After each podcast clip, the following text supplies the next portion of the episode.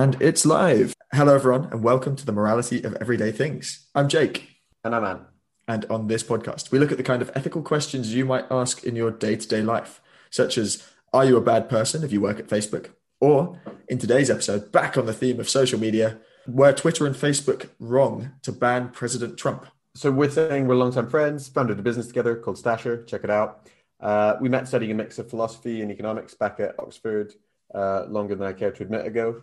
We aim in this podcast not to tell you what to think. It's more about how to take a structured approach to uh, these sort of questions. How do we break them down? Uh, how do you go about getting to an answer that you're happy with, uh, if indeed it exists? We're big fans of nuance, so you know we'll ask seemingly controversial questions, but really it's it's about digging into each side. On today's show, we're trying something new. So we mentioned this at the end of last episode the show's growth has surpassed our expectation, which is pretty cool. And now we're going to start bringing guests on. So hopefully that will mean we get more expertise on the context of what we're discussing and it'll introduce you guys and, and us to fresh perspectives. So on today's show, we've got a couple of guests coming up for you. Yeah, Jake and I were sick of agreeing with each other. and please, please genuinely let us know your thoughts. If you preferred the old format, then let us know. And you know, it's all for you guys. Anyway, our first guest is Peter Suciu. Uh, he's a tech journalist. Uh, his work has appeared in Forbes, Reuters, Fox News, uh, among many others. Uh, he's covered social media for a while now, particularly at Forbes, and he recently published an article in Forbes that was titled Do Social Media Companies Have the Right to Silence the Masses? And is this censoring the government? Very on topic. Uh, we'll also be joined by Alex Kantrowitz. Alex is the host of Big Technology Podcast He's a writer who started out at BuzzFeed. He's written a cool book called Always Day One, and it's about the mindset of the big tech titans. And he lives in Silicon Valley and he's often interviewing them. Those are two separate interviews. We'll cut to both of those now, and then we'll bring it back and give you mine and Anthony's thoughts.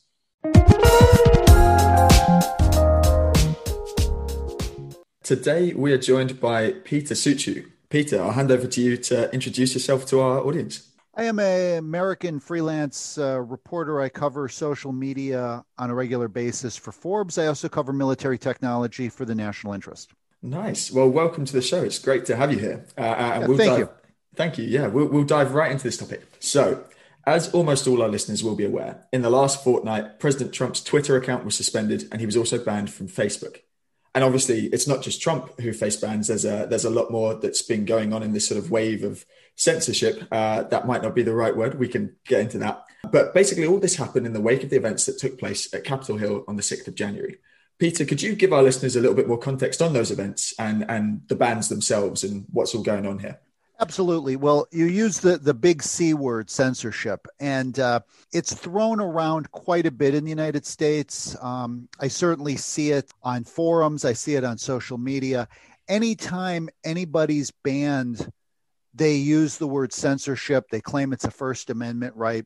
In the United States, the First Amendment actually protects free speech from the government. It's it allows a free press, free speech from what the public says that the government cannot censor them. The same does not hold true of private companies. An analogy I use many times is to suggest that if eBay doesn't allow certain things, whether it's pornography, uh, Nazi memorabilia, uh, pornographic Nazi memorabilia. yes. So if if those things are banned on eBay, that is not a First Amendment issue. It's not a censorship issue. It's the same as McDonald's saying no shoes, no service. You have to abide by the rules. So that's something that people have a, a real hard time getting their head around, whether it's Facebook or Twitter or some of these other things. So really that's where the censorship, if, if we're going to use, you know, the air quotes censorship, mm-hmm. that's where that comes into play.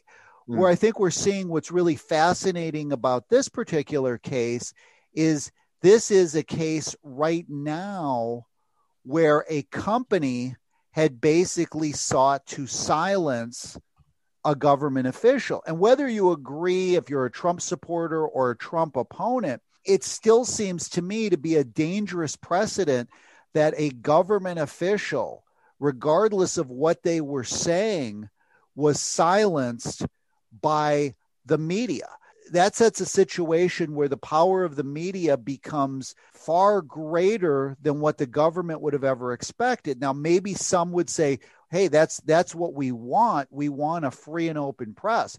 But it's that the press's role has been and as a reporter, I certainly try to live by this. The press's role is to take an unbiased picture, snapshot, and tell that story to the readers to spread information. Now, I do understand that in the case of uh, former President Trump, many of his supporters, there certainly was a lot of misinformation. And we've seen that that has been the dangerous trend with social media is this spread of misinformation. I think that there's a few points there that I think are quite interesting that I want to follow up on. That that was a, a great kind of bit of context, by the way. Um, so I think the first question I have around that eBay analogy you gave, um, what happens when eBay becomes Amazon, and Amazon is your primary way of purchasing, you know, everything in your life? You know, you could argue that pornography and natural memorabilia are kind of we could agree that they're reasonable what happens when Amazon more arguably arbitrarily starts to decide that people can't use their service. And you know legally it's no different. It's that they're it's as long as it's not against the discrimination law it's you know it's their private prerogative. And also they're actually like an essential service you could argue. It, you know in some areas it would be hard to access a lot of goods without a service like amazon. That's my my first question. Just to just to summarize that you're kind of pointing at like when a private company starts imposing its own moral bias on a situation right so i think the example from ebay was it, it certainly highlighted the kind of legal framework but maybe it didn't carry so well because i think most people agree that those are reasonable limitations. And this is an example of where there's disagreement over what the reasonable limitation is. Fair? Okay. Well, maybe yeah. we could and then jump the second part is if the platform becomes a becomes so essential that it's more of a utility than like a private company i could take or leave okay actually that you, you your second question was what was going to be my part of the answer to the first and that is when does a service become akin to a utility mm, yeah. Uh, certainly in the united states the utilities the electric companies they started out very much as as you described. They were the Amazon of the time. If if you hmm. wanted electrical power, uh, there were in some cities competing services that provided this. So I think what we've seen is when I bring up the analogy of the the eBay being like McDonald's we're certainly seeing that right now Amazon is reaching the point of utility will they need to fall into some regulations so that they're not just selling Big Macs? You know, mm-hmm. and I'm, I'm mixing metaphors here and, and mixing companies, and I understand that.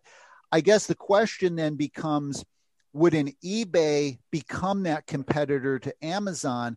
And are rules needed to be put in place that you mm-hmm. can't just sell one one line of laundry detergent you know I, I, think that's where the concern becomes is that amazon now starts making these deals with companies. Okay, we're only going to sell Tide and we're only going to sell Pepsi Cola and Coke. You're out of the, you're, you can't get it here. That would be the concern. But to be honest, I don't know if that would ever happen because in a free market society, especially in the United States and Western Europe and other places around the world, consumers really like the choice. So I, I think as long as consumers want the choice, Amazon is going to sell those products. Now, we have seen that Amazon has pulled the QAnon uh, conspiracy theory products, but you could still go on Amazon today and buy an impeach Biden t shirt. and just as easily as you could have bought two weeks ago an impeach Trump t shirt. So I think we're still seeing that stuff available. Yeah. Just a quick point on Amazon. I, I, think another thing that's interesting, and obviously they also control AWS, right? And one of the big things they did in the wake of um, Trump being banned and suspended was they they basically shut down the servers of Parler, didn't they? Correct. Which is, I mean, I guess by analogy, it's the equivalent of just like shutting off the electricity to you know your competitor's factory or, or exactly. someone you don't like or someone you don't agree with factory. And this is where the line between service and utility definitely blurs because access to the internet is more and more of a like essential utility in this day and age. And that's where I think in the case of social media, it also gets really interesting because I guess what you're kind of uh, pointing at there, Peter, was certainly something like Facebook has massive, massive influence on the news and information that people consume, right? That's that's an area where it does start to get really, really interesting and the lines start to blur. I have a question from Peter's first initial context, and it kind of leads us to the next question. Mm. Um, so, so I'll, I'll start with the next question, which is um, why why now? Why the events of of the sixth of January? Um, like why why has all of this happened? You know, at this moment in time. And I actually, while, while thinking about your first response, kind of had an initial question that that might go some way to answer this, and I want to get your view on it. So you you mentioned that one of the major concerns is that these are platforms silencing government in a sense, right? But that made immediately made me think: Can the reason that this has happened now be something to do with the fact that you know de facto uh, Trump no longer really was government? Obviously, he was still technically president, but at the point where you've lost the election and we're basically filling time between now and the inauguration at that point um, there's there can kind of be a view that you know it, it's practically ceremonial that the i mean you can still do stuff and obviously it tends to be a time where people sign a lot of executive orders and pardons and things like that. But as far as everyone's concerned you're no longer you know de facto the president if you know what i mean. We have a term for that lame duck. Yeah no, absolutely. The misinformation that spread, the fact that uh, President Trump refused to concede, uh, is certainly a black mark on American democracy. And, and he certainly riled up the movement. Back to the social media aspect, I've written about this. One of the things I called out was how many liberal activists, Alyssa Milano being key among them, took to social media after the election and said, I'm willing to reach out my olive branch to the other side. And again, I find that extremely insulting, extremely disingenuous, regardless of which side you're on, because if things had gone the other way, I very much doubt she would have said, okay, my guy lost. Here's an olive branch. I'm willing to see what you can do she would have happily remained part of the resistance. Hmm. I had called before the election and had had kind of reached out to my liberal friends as well as my conservative friends with the argument we're all Americans. And what I found to be shocking just weeks before the election was one group says no we'll never support fascism and the other group says no we'll never support socialism so as a centralist I'm seeing that both sides have no willingness to work with the other side. And this is all just being intensified on social media. And I think where some of the anger we're seeing now is that Amazon's web services did shut down Parler, which, by the way, was actually meant to be pronounced parlay, but Americans pronounce things as they're spelled. So we, really couldn't get around no, the parlay. I didn't realize it was intended to be uh, French. Yes. Interesting. Do you think Ant's right then? Do you think there is an argument that there's no way they would have chosen to silence Trump ahead of the election? I suppose that would have caused complete outrage, but it got to this point in time. There's such little time left in his presidency, and he's he's sort of crossed a line, right? I think it's you see even people uh, on both sides of the spectrum saying the events of the Capitol were shameful and incitement to violence seems to be a fairly obvious or easy line to draw if you are going to set a moral marker. It is crazy. They would have had so many opportunities before now to, to limit, ban, or silence some of the stuff that he said and the misinformation that he spread. But uh, I suppose they've kind of left it to this point where there's less for them to lose. I mean, we're we're a, a podcast that you know touches many things, but focuses heavily on moral perspectives. So I think it would be interesting just to kind of ask the outright question do you think that social media in this context was right, was doing the right thing? Yes, I, I, think that Trump absolutely crossed the line. The spreading of misinformation, the arguing that the election was stolen when the evidence wasn't there, certainly crossed the line. There, there is absolutely no doubt about it. I think, if anything, I really believe we need more filters on our elected officials uh, mm. when it comes to social media. I think one of the problems we've had is that it's it's such a new platform relatively. Uh, I mean, yeah, there's those of us that have used Facebook or Twitter since the since day one, but uh, it really was after 2016, after the election, and then 2017 when when he took the office, that the president just kept tweeting and I mean, I, I know many supporters of the president even said, you got to stop tweeting. And it was mm. hoped he would stop tweeting. I mean, South Park made a whole episode about the caricature version of Trump just taking to social media. And the, the whole point of the show was we just wish he would tweet less. The, the truth of the matter is that politicians, we're used to seeing them come out and seem polished and you know, maybe they're not always as articulate. Certainly, George W. Bush and Joe Biden are not the orders of the ages that a Barack Obama was, but these were prepared, they were crafted, they were refined. And you can even see when Trump would speak, even at the last State of the Union, when he was reading, he was articulate, he seemed presidential. When he went off script, he sounded like Donald Trump. And I think the problem with social media with Donald Trump, and I'm worried about future politicians. And I mean, maybe there's people that that want their politicians to sound real. And certainly that was the appeal of a Donald Trump to a large part of his base. With social media, it's all too easy to have a very one sided conversation and believe mm. that you're articulate, that you're polished, that you're funny when you need to be, that you're serious when you need to be, and that you're making your point. And I, I think that's a problem with social media is that people there, there's no filter. There's no filter and people say what they're going to say and just keep talking. And that's a problem. I, I have a question on that front, actually, uh, particularly relevant since you're a journalist you, you're correct. Social media is new, but but the spread of information isn't new, uh, and the spread of disinformation for political gain isn't new. I think the, the famous example that people always give uh, is the campaigning between Adams and Jefferson. Basically, they just you know were writing a bunch of slander about each other via newspapers, which ultimately had some pretty negative effects on their partners and on their um, following and overall on disunity how do you think media has has kind of navigated that territory? And how do you think that those learnings could be applied to social media?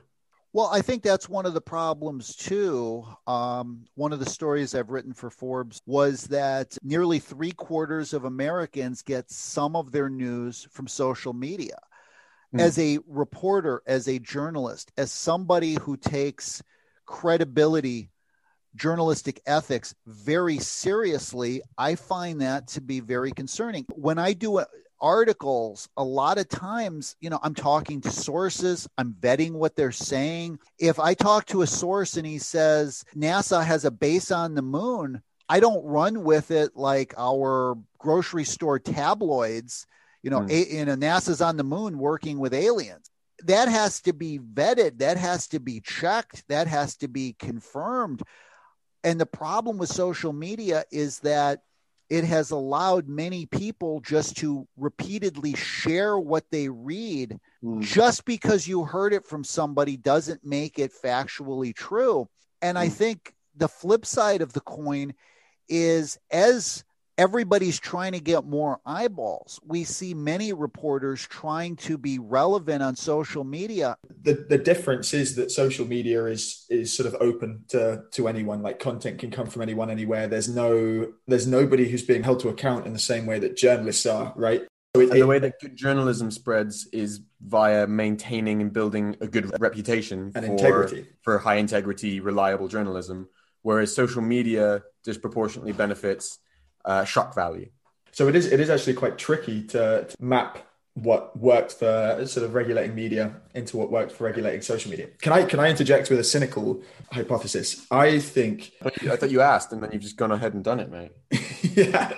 Well, I, I I have a sneaking suspicion that their decision to ban Trump potentially comes from the fact that they're trying to court favor with the left after the Senate vote went the way that it did. So yeah the timing is completely aligned, right? Obviously, that happened, and then and then everything at the Capitol happened, and it all happened in quite a short space of time. And Facebook, in particular, Zuckerberg's done a lot to court favor with Republicans, Trump, and and, and everything in, in the last few years. I do wonder cynically if it's possible that that's actually what's guided their decision. I will add that I think, uh, and as a matter of disclosure, full disclosure, I did work on staff at Fox News in the late 90s, and I still am an occasional contributor to FoxNews.com. So I, I, do want that out there as a full disclosure.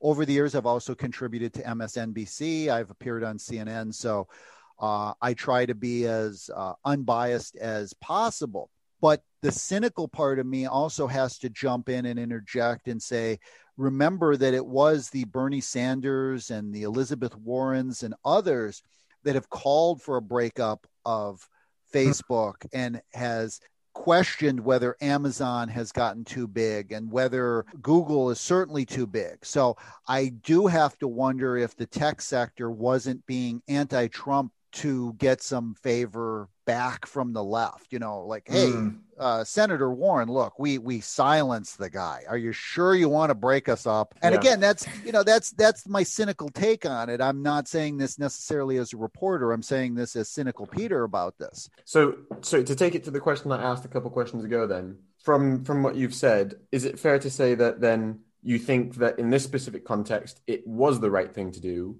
And it sounded like your main premise was not on some basis of principles or fundamental rights. It was more on practicality. Trump had crossed the line, and the risk of danger uh, was too significantly high.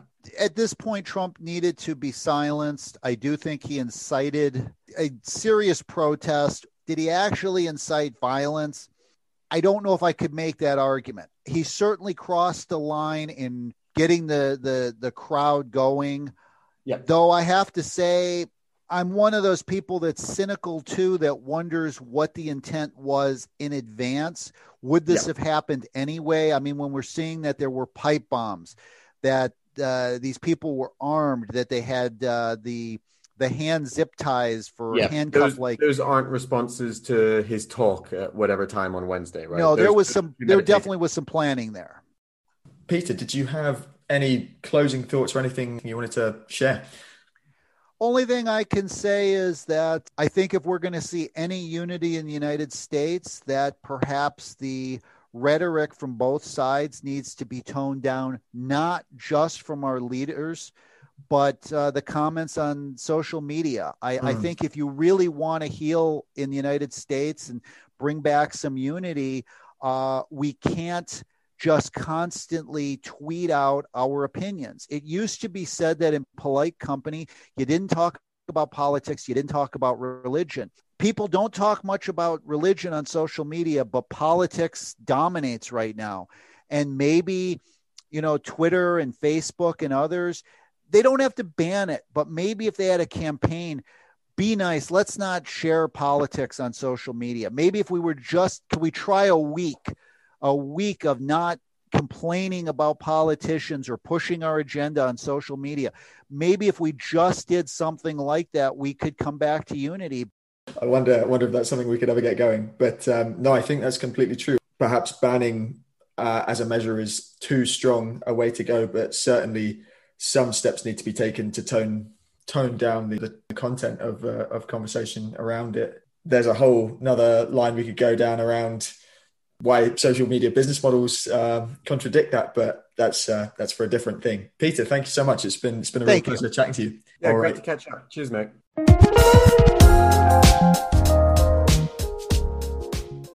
This episode is brought to you by Shopify. Forget the frustration of picking commerce platforms when you switch your business to Shopify, the global commerce platform that supercharges your selling wherever you sell. With Shopify, you'll harness the same intuitive features, trusted apps, and powerful analytics used by the world's leading brands. Sign up today for your $1 per month trial period at shopify.com slash tech, all lowercase. That's shopify.com slash tech.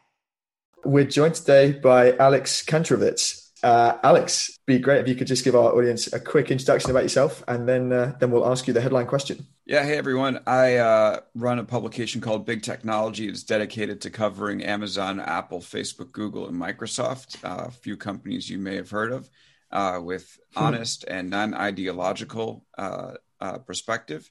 And if you like podcasts, I also run the Big Technology Podcast. It's just Big Technology Podcast on your podcast app of choice. We have an interview with a insider or outside agitator every Wednesday. Oh, that's cool. I need to check that out. I haven't listened to it yet. Oh, it's good, man. Yeah, it's good. So, Alex, listen to Jacob. He knows what he's talking about. all of you, all of you, listen to Jacob. so, Alex, uh, let's kick things off with the big question. Facebook and Twitter uh, banned Trump, President, ex-President Trump, in the last fortnight. Was that the right move? Yeah, I mean, it, it's a decision that is a tough one to make. I certainly understand it. It's tough to get into right or wrong. I mean I guess you know, given the situation the United States was in last week, it would be hard to justify keeping him on the platform. I mean, he just used Twitter and his speech to send a bunch of people to the Capitol uh, in the middle of the election counting process. I mean, what did the guy think was going to happen? And after the riot happened, he said, Well, this is just what happens when an election is stolen. So it would be really difficult for a company like Facebook or Twitter to allow Trump to stay on the platform where democracy is delicate. And we were going through what should have been the peaceful transfer of power. And we still had another 14 days left after that riot. And we know the guy's impulsive and probably would have tweeted some ridiculous stuff uh, in those two mm. weeks. And so I think what Jack Dorsey and Mark Zuckerberg and their teams did was kind of look and say, can we enable this? And can we allow this to happen on our on our platform? And made the call. In the moment i think it was okay i know you guys want want you know uh, uh, head on answers. So let me just say this. In the moment i think it was the right choice. Because i, I just think banning someone permanently is is uh is a pretty significant move. Uh, mm. and it's i don't know if i would have been comfortable giving the lifetime ban right away to be honest mm. it's interesting that you said that because I think the one thing that I kind of picked up from what you're saying there was that basically it sounds like you're making a kind of means to ends uh, based uh, argument as to how you determine whether it's right or wrong, right? Which is highly contingent, and you're basically saying in this specific circumstance, it looked like the erosion to democracy and you know literal like violence. risk of, uh, of violence, violence. Mm-hmm. yeah, uh, justified it, which I think is is totally fair. And I think my my initial response is that if uh, you've kind of touched on it, but if that's your argument, then that seems to justify banning, you know, for a month. It doesn't necessarily justify banning indefinitely, right? Permanently, which Twitter did permanent, a permanent ban. Mm. And a related thing, was it the right move to ban him at that time? The, the timing, I think, is is significant. Uh, and this is something Ant and I've already talked about a little bit, is um, they have had opportunities to do this before, right? This isn't the first crazy stuff that Trump has spouted online. Um, what do you make of their decision to do this? And is it just like morally they crossed he crossed a line at this point, or or is there more going on? I wouldn't have done it earlier. Uh, okay. I, I do think that they rightly did not have a quick trigger finger with this guy. It sets a, a bad precedent if you you know remove the president of the United States or any elected leader. These platforms, no matter what who the president is or what they say, are going to be in under tremendous pressure from very well organized groups to remove or take away the distribution from political leaders. Uh, the people who oppose these political leaders will always say that the platforms are giving them too much of a voice and they need to be strong. And okay. you have to get uncomfortable sometimes with what politicians say because you can't pretend like they didn't say it. And I think the nation does have uh, uh, an interest in knowing what they're saying. I think that once, so the, the, all these platforms, so I'm here in Silicon Valley and I spend a lot of time talking with these platforms about their rules. And all these platforms have a rule that's uh, if your post is about to cause imminent harm, you're gone and they waited until the post was basically without any question about to cause imminent harm. I mean, those people in the Capitol almost hung Mike Pence as he hmm. was certifying the election. I think that's an appropriate place for the line to be drawn. So I, I have a question on that. I believe you used the word distribution somewhere along your description of the social media platforms, right? See, I knew you guys were smart. You're picking up on on the good stuff right away. yeah. Um, do you, so. Do you think? Do you think that you know hypothetically there's a moral distinction between um, a platform that distributes and a platform that selects content and and recommends it? Well, it's it's um, those are two two sides of the same coin, right? I mean, you know, you select content with an algorithm, um, you distribute content through a feed. Um, that's essentially what these companies are doing. I, I think there is something to be said about someone's freedom to be able to say something on their own page, but the distribution to me is is the interesting thing, and this is an important point. Um, these platforms, we talk a lot about their content moderation actions. Mm-hmm. Did they ban Trump? Did they take down this group? We spend almost no time at all speaking about the mechanisms through which they change the discussion in society. And what they've done is we talk about distribution, right? They've built this frictionless sharing system through the retweet and the share button that totally changes the way that humans tend to pass along information. So when we're talking, all right, or, or when I'm going to email something to someone, we put thought into what we say. Of course, like we'll talk by emotion and people get angry, but generally people are thoughtful uh, in what they say you have to think about something before it comes out of your mouth, however crazy that sounds, because you know it, it all feels instantaneous. Yeah, for most people, anyway. Yeah. For, yeah, yeah, yeah. And I know, I, okay, I know it doesn't apply across the board, but most people, you know, most before people, talking. Yeah, exactly. But even when you're okay, let me let me say this, since we're going to get philosophical. Mm-hmm. Even when you're running your mouth, that's you. That's mm-hmm. coming out from you. What the social media platforms do is it takes someone else's speech uh, and it amplifies it through you. Like if I'm going to say, hey, Ant, or hey, Jacob, let me tell you something that I heard from somebody. Right. I have to take that in my mind and reconcile what it means and then pass it along to you guys. Right. This is sort of how stories have been passed along throughout our society. But what the retweet button does is it takes any hesitation, any thoughtfulness about, hey, should I actually share this with you guys? What do I think about this? And if something sparks an emotion in me, I'm just going to hit that button and it will amplify and spiral. And that's how things go viral online. And that's terrible because what it what it does is okay. Let's take an example. I have a link that says Hillary Clinton is a space alien. I know she's not a space alien, but uh, if I okay, let's take it three ways. Am I going to tell you guys Hillary is from space and like believe that? No. Okay, we know it's not true. I'm not going to say it with my own words. Am I going to like take that link and copy it and paste it in a compose box and then post it under my name with my picture on Facebook or Twitter. Okay, it's possible, but um, there you still have to go through that that that process of, of thinking mm-hmm. it through and do I actually want to tell mm-hmm. people because if I do, I'm going to lose credibility. I'm going to sound nuts. Okay, but when a post in my feed comes along and it says Hillary is a space alien, and I go to myself, oh, I hate Hillary, retweet. Mm-hmm. All of a sudden, I've passed along a thing I never would have under my own name because it would have harmed my credibility, and now it's going to all the people that I know okay, or so aggregated there on Facebook. And so what, mm. I'll just put a bow on it. When we talk about distribution, I believe that this is the most important important thing, more than bans, okay, more than content moderation. These companies are addicted to the quick sharing that we do that has totally changed the way that humans communicate.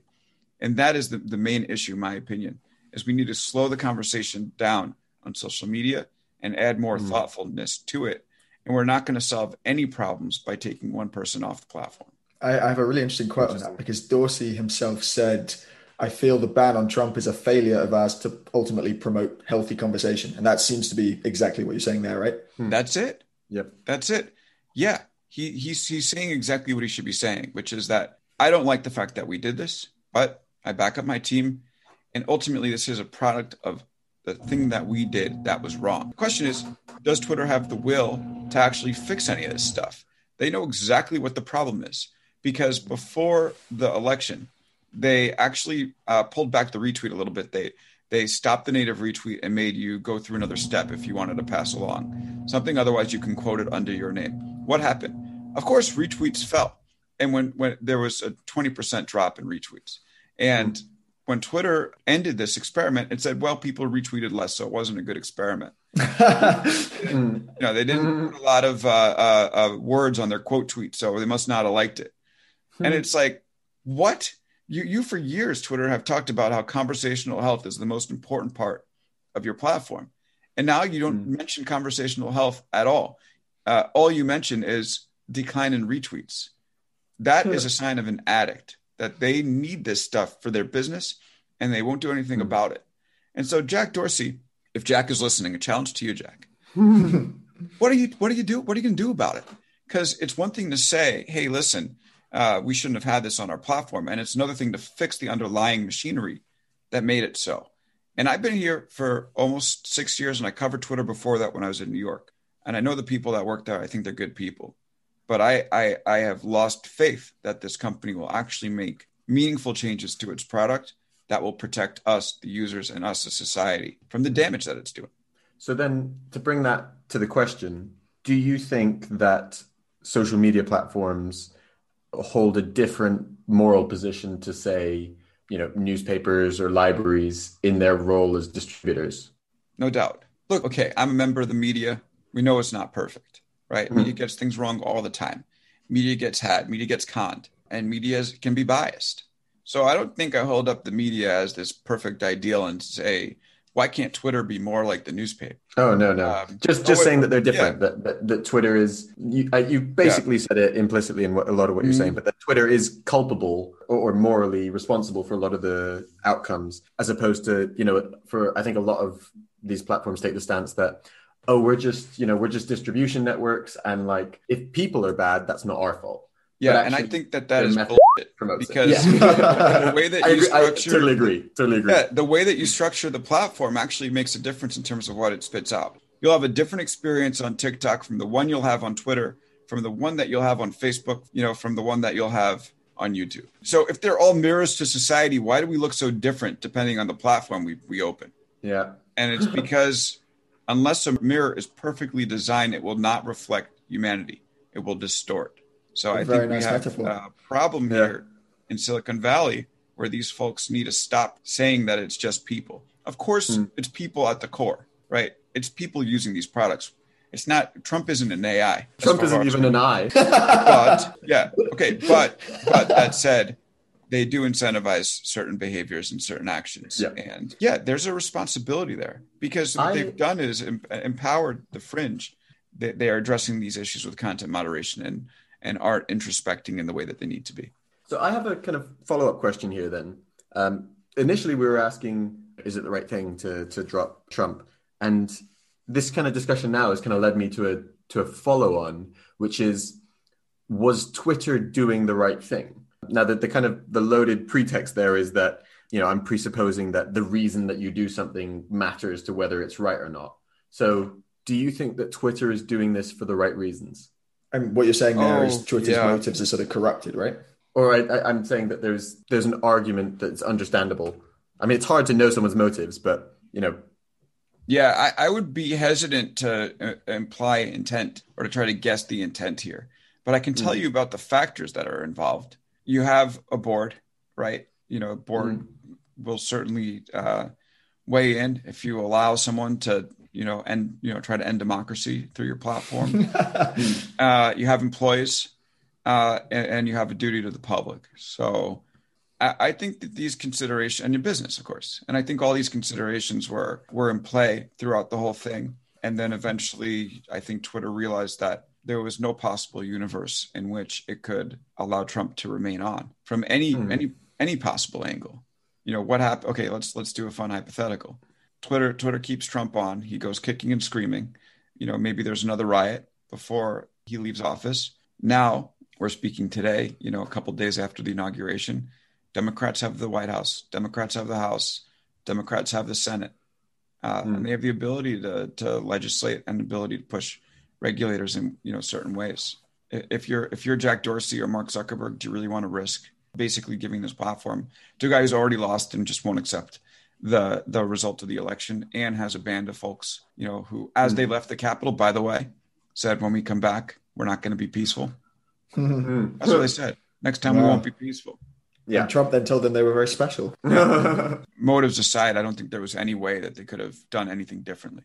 There's a there's a cynical motive implied there too, though, right? Which is, as you said, about the Democrats taking power. Because I think I don't know if this applies so much to Dorsey as it does to Zuckerberg, but certainly they've been courting the conservative part of politics for a few years now, right? And now they've seen the fall from grace there. They know that on the Democratic left, you've got the likes of Elizabeth Warren, who has spoken openly about wanting to break up tech. I, I'm presuming from the title of your um, publication that you are on the side of breaking up big tech. Well, look, uh, it depends how you break it up. You know, I'm on the side of building a healthy economy. And love that, love that. So I don't think taking a sledgehammer indiscriminately is the right thing. Um, yeah. But if we can get to a place where we think that, you know, for instance, maybe cutting off Amazon Web Service from Amazon or even not letting these companies sell within their own marketplace gets mm. us to a place of better competition, then I'm in favor of it. I call the publication Big Technology because I think, like all the other bigs, big government, big pharma, mm. big tobacco, these are massive forces uh, that that need to be reckoned with, and there is a mm. conversation going on behind the scenes that for whatever reason uh, the public doesn't hear about enough. And yeah. my goal is to is to bring that to the public. And this week was an example of that. We published a internal memo from a Facebook VP telling the employees that you know it's time for them to design with privacy in mind. That was uh, Boz, uh, and, right? Andrew Boz. Uh, Andrew Bosworth, yeah. It was time for them to design with privacy in mind, and even if that meant uh, degrading the product experience, they need to do that. On the on the breaking up big tech point, you know, say you do say, okay, social networks, you know, Facebook, whatever, acts as utility now. In a competitive market where they aren't buying out people like Instagram, uh, you know, basically saying either let me buy you or I will destroy you. You know, is, is it actually a requirement that they function as utilities? Is is it a natural outcome of a competitive market? Especially when you consider their reach and influence, right? They have yeah. over two billion people, so it's it's not limited just to America either. It is it's yeah. it really covers a broad swathe of the planet. Yeah. I uh, do not think that they're utilities.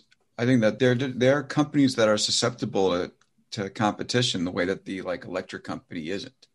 Mm-hmm. Uh, so when Zuckerberg went to Kevin Systrom and said, you know, either you join or we crush you, mm-hmm. Kevin Systrom could have said no. He said yes. Okay, sold a company for a billion dollars, but well, um, could you know could have he could have said no, but arguably would have been um, so do we do we not do enough to, for example, stop predatory practices between technology companies, uh, whether in terms of IP or other matters, to stop larger players basically making it impossible for smaller players to compete?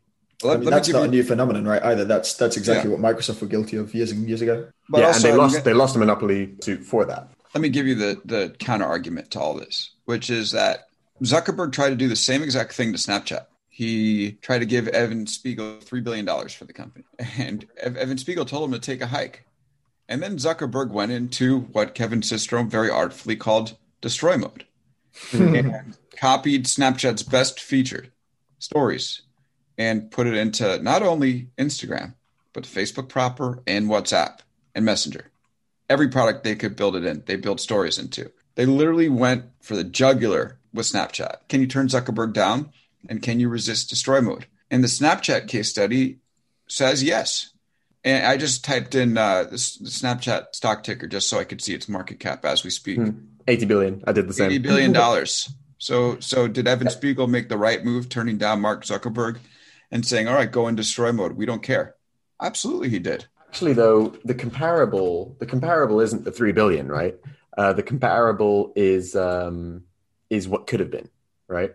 So if you take, for example, Instagram, Instagram's estimated market cap, if it were to be spun out, is over 100 billion, right? So that's about 100 times since joining Facebook. So you there there is an argument that actually, you know, yeah, Snapchat didn't disappear, but Snapchat's not a Facebook. It doesn't yeah. have a chance to to truly compete at that level. Well, there's there's yeah, because but Snapchat's not Facebook, but there's Snapchat and there's TikTok and yeah. and Facebook is bleeding. Well, teen TikTok, users. TikTok's TikTok's cheating though, right? TikTok's um they got the backing of um well CCP, right?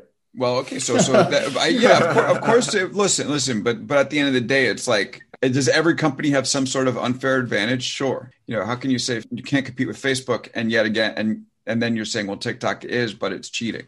What's, you know, like oh, I mean, a, TikTok is specific because of China. What's Snapchat's unfair advantage? I mean, they they unfair advantage is a good good question. I think that the, at the end of the day, Spiegel's uh, dad was super rich. I mean, Spiegel came from a came from a nice background, that's for sure. Look, I, I, mean, they don't have China on their side, yeah, you know, but they do. What they do is they they take a they take a look at Facebook's you know top weakness, which is that you know it just feels like stuff there is creepy and permanent, uh, and Snapchat can do it without the baggage. Okay, maybe not unfair advantage, but the the point is that you can still compete. And you talk about Instagram, you know, if Instagram spun out, it could be in a hundred billion dollar company. Yeah, I mean, so so what you're saying basically either is that, and you can push back on this, but what I'm hearing is that you know Facebook added value to Instagram, right? In which case, would sort of make Facebook's case that it's actually good for invention because it's adding value to the economy versus taking it away. Or you could just say, well, well, you know, Instagram left that money on the table by deciding to to join Facebook, and that's on Systrom. But I mean, could you make that exact same argument of most any tech monopolist? Because what what we see at the moment is that like monopoly takes a weird format where you know, as opposed to the kind of classical model where we kind of think of a monopolist kind of being bad for the consumers, we're currently in a stage with many monopolies, Amazon included, where in order to build the monopoly, it's you know quote unquote good for the consumers, right? Because they they basically give stuff away at sub cost in order to build mm. that position that no one else can compete with. The question is, when does, for example, their power and democracy become undue? When does it become impossible to compete with them? Okay, so let me try to, to thread the needle here. There's a, an argument that these companies are utilities, mm-hmm. and there's a different argument that these companies are too powerful. So that's what I'm trying to say. They're not mm-hmm. utilities. Facebook is losing teen users. Companies can't mm-hmm. exist outside of them doing something similar like Snapchat is. Mm-hmm. Does it mean that they have that? Does that mean that they don't have undue influence on democracy? Does that mean that they're actually not monopolies? Monopoly and utility, two separate things. Um, I don't think that that's conclusive yet. So I think the points that you bring up are, uh, you know, particularly worthwhile and worth considering. I just stopped short at calling them a utility. Okay, bringing it back to the to the problem at hand around blocking Trump on Twitter, then. So a lot of people have labeled this an issue of free speech. Do you think that's a fair characterization? Do you think not being allowed, being banned from these platforms is a limitation of free speech, or is that not interpreting what free speech is correctly, as some people say? Yeah, well, the, the First Amendment here gives the individual, you know, free speech. You know, they're allowed to talk, and the government can't, you know, imprison them or restrict that right. And so you can't say my free speech rights are being violated or I'm being censored when you're removed from a social media platform. Mm-hmm. I mean, you're in a private company's living room, essentially, and everybody else is trying to enjoy the party. Uh, and if you're being an asshole, they can tell you. um, but like, I, I, don't think I, I think that um, we should also uh, uh, consider the fact that when you do get removed from one of these platforms, you can disappear right now until we have alternative social media platforms that provide, uh, you know, healthy forms for discussion.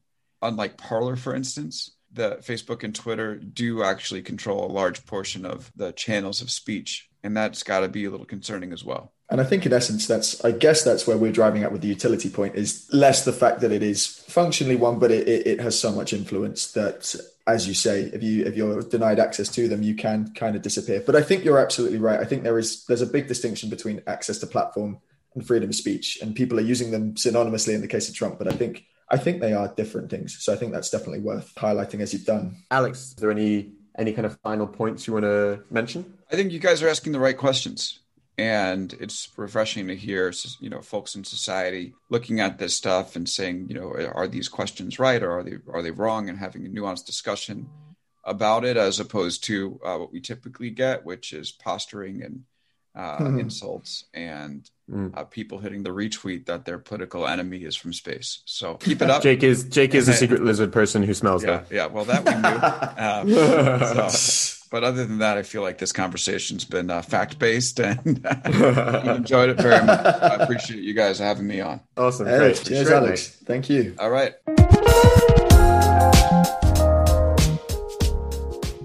Wow. Okay. Cool. That was that was interesting, and it's a new experience for us to have to then record this after having spoken to them. We wanted to to you know, allow the discussions to inform our own opinions before we chatted. Um, just a quick reminder: we don't add uh, formal ads into our podcasts. Um, we do have a Patreon. We're trying to build up to the point where we can afford to have uh, proper editing for our episodes. At the moment, it's it's just Jake. If you have any if you have any issues with it, then t- take it to him. Um, also, a reminder the businesses we run, Stasher, luggage storage all over the world. Uh, tree points for carbon offsetting and earning rewards if you want to go carbon neutral. Also, sorry, the newsletter. We have a newsletter now. Yeah, so please check those out. Subscribe to the newsletter. Uh, we'll have links in the show notes. Same for the Patreon. Cool. So, just to wrap up this episode, we've had a lot of good opinions on the show. Uh, we've gone down some interesting tangents, but the core question where, where do you sit on that? Was it the right move to ban ex President Trump? And get used to saying ex president. That's a nice feeling. Yeah, it's nice. I- I'm looking forward to convict Trump. Um, so I, I think I think actually Alex drew a distinction between banning him short term and banning him forever. Uh, and Peter uh, used the term lame duck. I think my personal perspective generally is quite consequentialist. Uh, I, I believe in outcomes, but I take kind of a, a midterm kind of outcomes based thing where where I do care about you know certain rules and duties only because I think that they are good ways to you know reach good outcomes in the midterm. Um, so I think personally, in the short term, the damage to democracy was far too dangerous. Like if we allowed the risk of uh, inciting a proper gunfight with the National Guard, there'd be no coming back from that sort of damage to American democracy. Not to mention the fact that you know it, it would kill people probably. Um, and I also see the point that it, it hadn't even occurred to me that it was a problem of quote unquote censoring the government because Trump is a lame duck. You know he's technically still president and you know a lot of presidents do some important stuff in their final month or whatever. De facto biden was president the moment he won the election right? Like so i don't really see it as silencing him.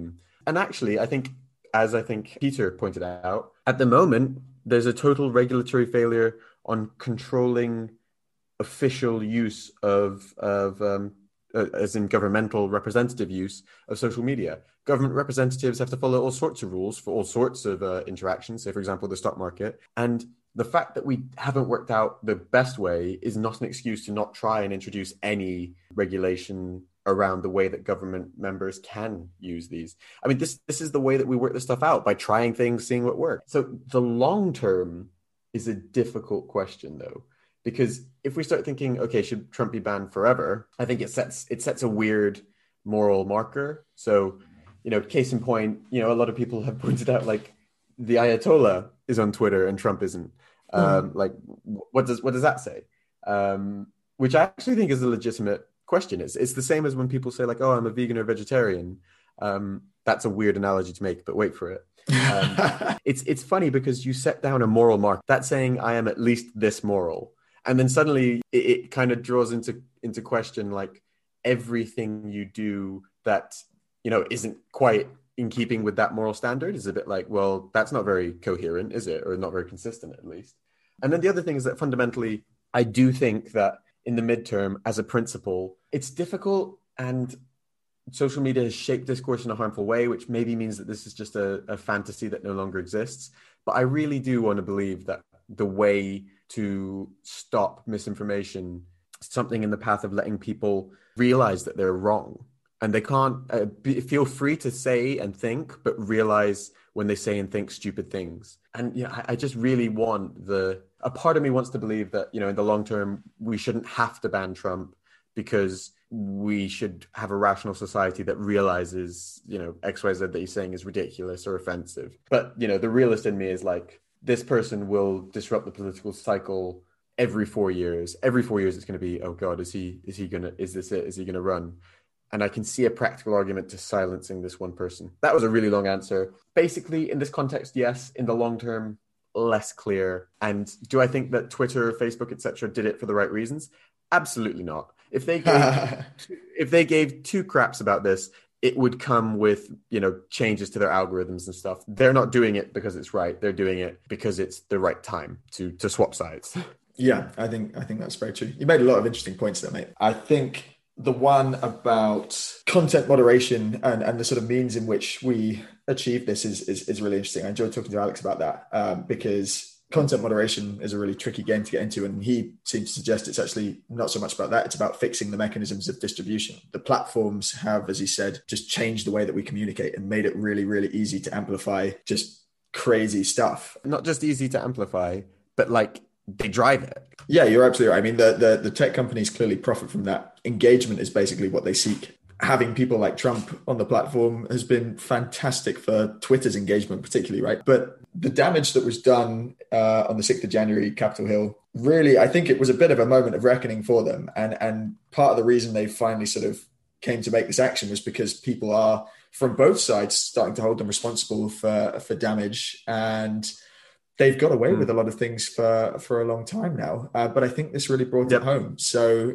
yeah, I think it's in their, their own profit seeking interest as well to start to do something about it because it's going to mm. ultimately put people off. Don't get me wrong. The the attempted insurrection, interesting use of that word to really make it like politically driving. You know, the, the use of that as the reason is interesting because, you know, if, if people are saying, oh, we don't want violence, etc., you know, strict number terms, more people were killed in Black Lives Matter protests by, you know, opposition people particularly. And Trump was tweeting all over that, right? Why why was that not supporting violence that actually led to death? The timing is highly suspect. Yeah. I could I could see I could see the argument that to be to be fair to them, I could see the argument that like at that point you can't silence the the president of the United States while he's not a lame duck. And that leads to an interesting question about is this a slippery slope, right? Like I think the timing is what makes that highly significant. And my argument would be it probably isn't. It certainly isn't in the case of that big question are we censoring the government? I wouldn't say so. However, yeah. you made that point about laying down a moral marker, and I think now it's put these platforms in a slightly more awkward position. They've they've done at least this. What are the implications in terms of what they might have to do next? I absolutely agree with that. And then I think the kind of the follow on. So, so you referred to a slippery slope there, right? Slippery slope is interesting. I mean, it's worth pointing out. Slippery slope is literally an example of a logical fallacy, right? I, I, I really don't like slippery slope arguments generally. Uh, I mean, the, the fear of overcorrecting is not a reason to, to avoid correcting, right? So, like, mm. we shouldn't free slaves because it's a slippery slope to them enslaving us, right?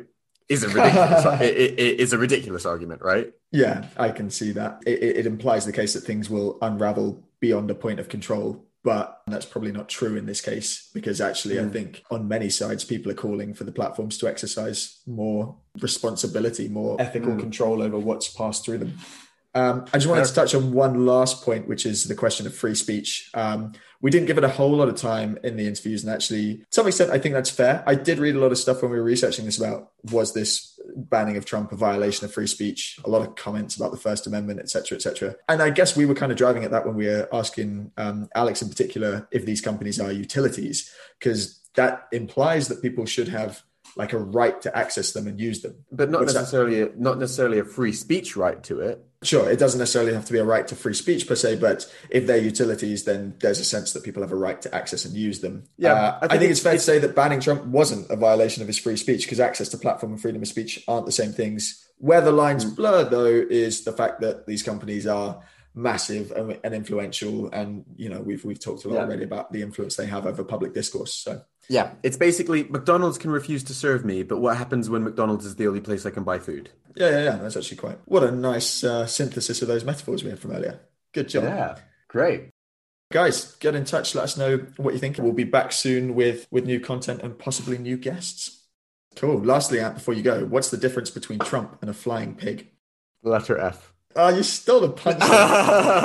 Leave that one to percolate with you, listeners. Whoa, whoa, whoa, whoa. That's great. Okay. Take care. Thanks very much, guys. Have a good day. Bye.